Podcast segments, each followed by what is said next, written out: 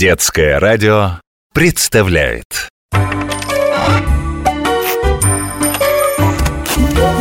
Необыкновенные истории обычных вещей. Ой, внучек, ты мои очки не видал? Нет, бабуль, не встречал. Как же, как же, не встречал он. Сам нацепил очки плюшевому медведю на нос и сидит забавляется. Смотрит, как бабушка мимо Потапыча туда-сюда ходит, а нас не замечает Нехорошо. Но ничего, вот насыплет старушка сослепу соли вместо сахара в его любимый компот. Будет знать. А недавно, представляете, сел на нас. Не специально, конечно. Но с другой стороны, надо же смотреть, куда ты садишься.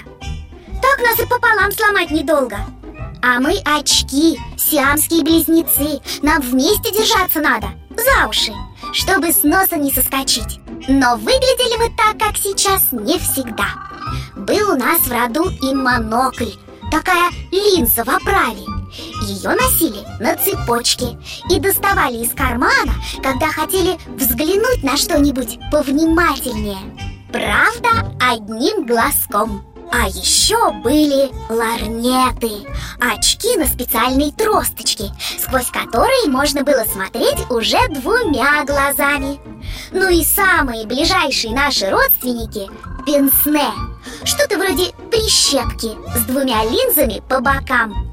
Они крепились на носу и выглядели почти как мы.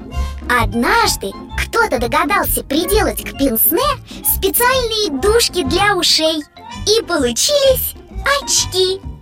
Удобно и нос не жмет Кто первым обнаружил удивительную способность изогнутых линз приближать и удалять предметы, доподлинно неизвестно. Но люди сразу оценили это качество и нашли ему применение.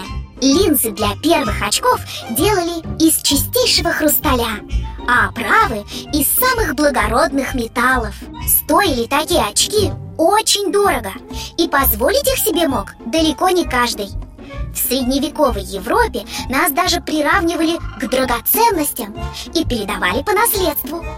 Многие носили очки только для того, чтобы показать свое знатное происхождение. Да и сегодня очки не просто помогают лучше видеть, а становятся важным штрихом к внешнему облику своего владельца. Поэтому если кто-то называет вас очкариком, знайте, этот кто-то ни капельки не понимает в моде. Бабушка, я нашел твои очки А ты за это почитаешь мне сказку? Вы только полюбуйтесь, каков хитрец, а? Конечно, Потапыч ему сказку не прочтет, не умеет Необыкновенные истории обычных вещей –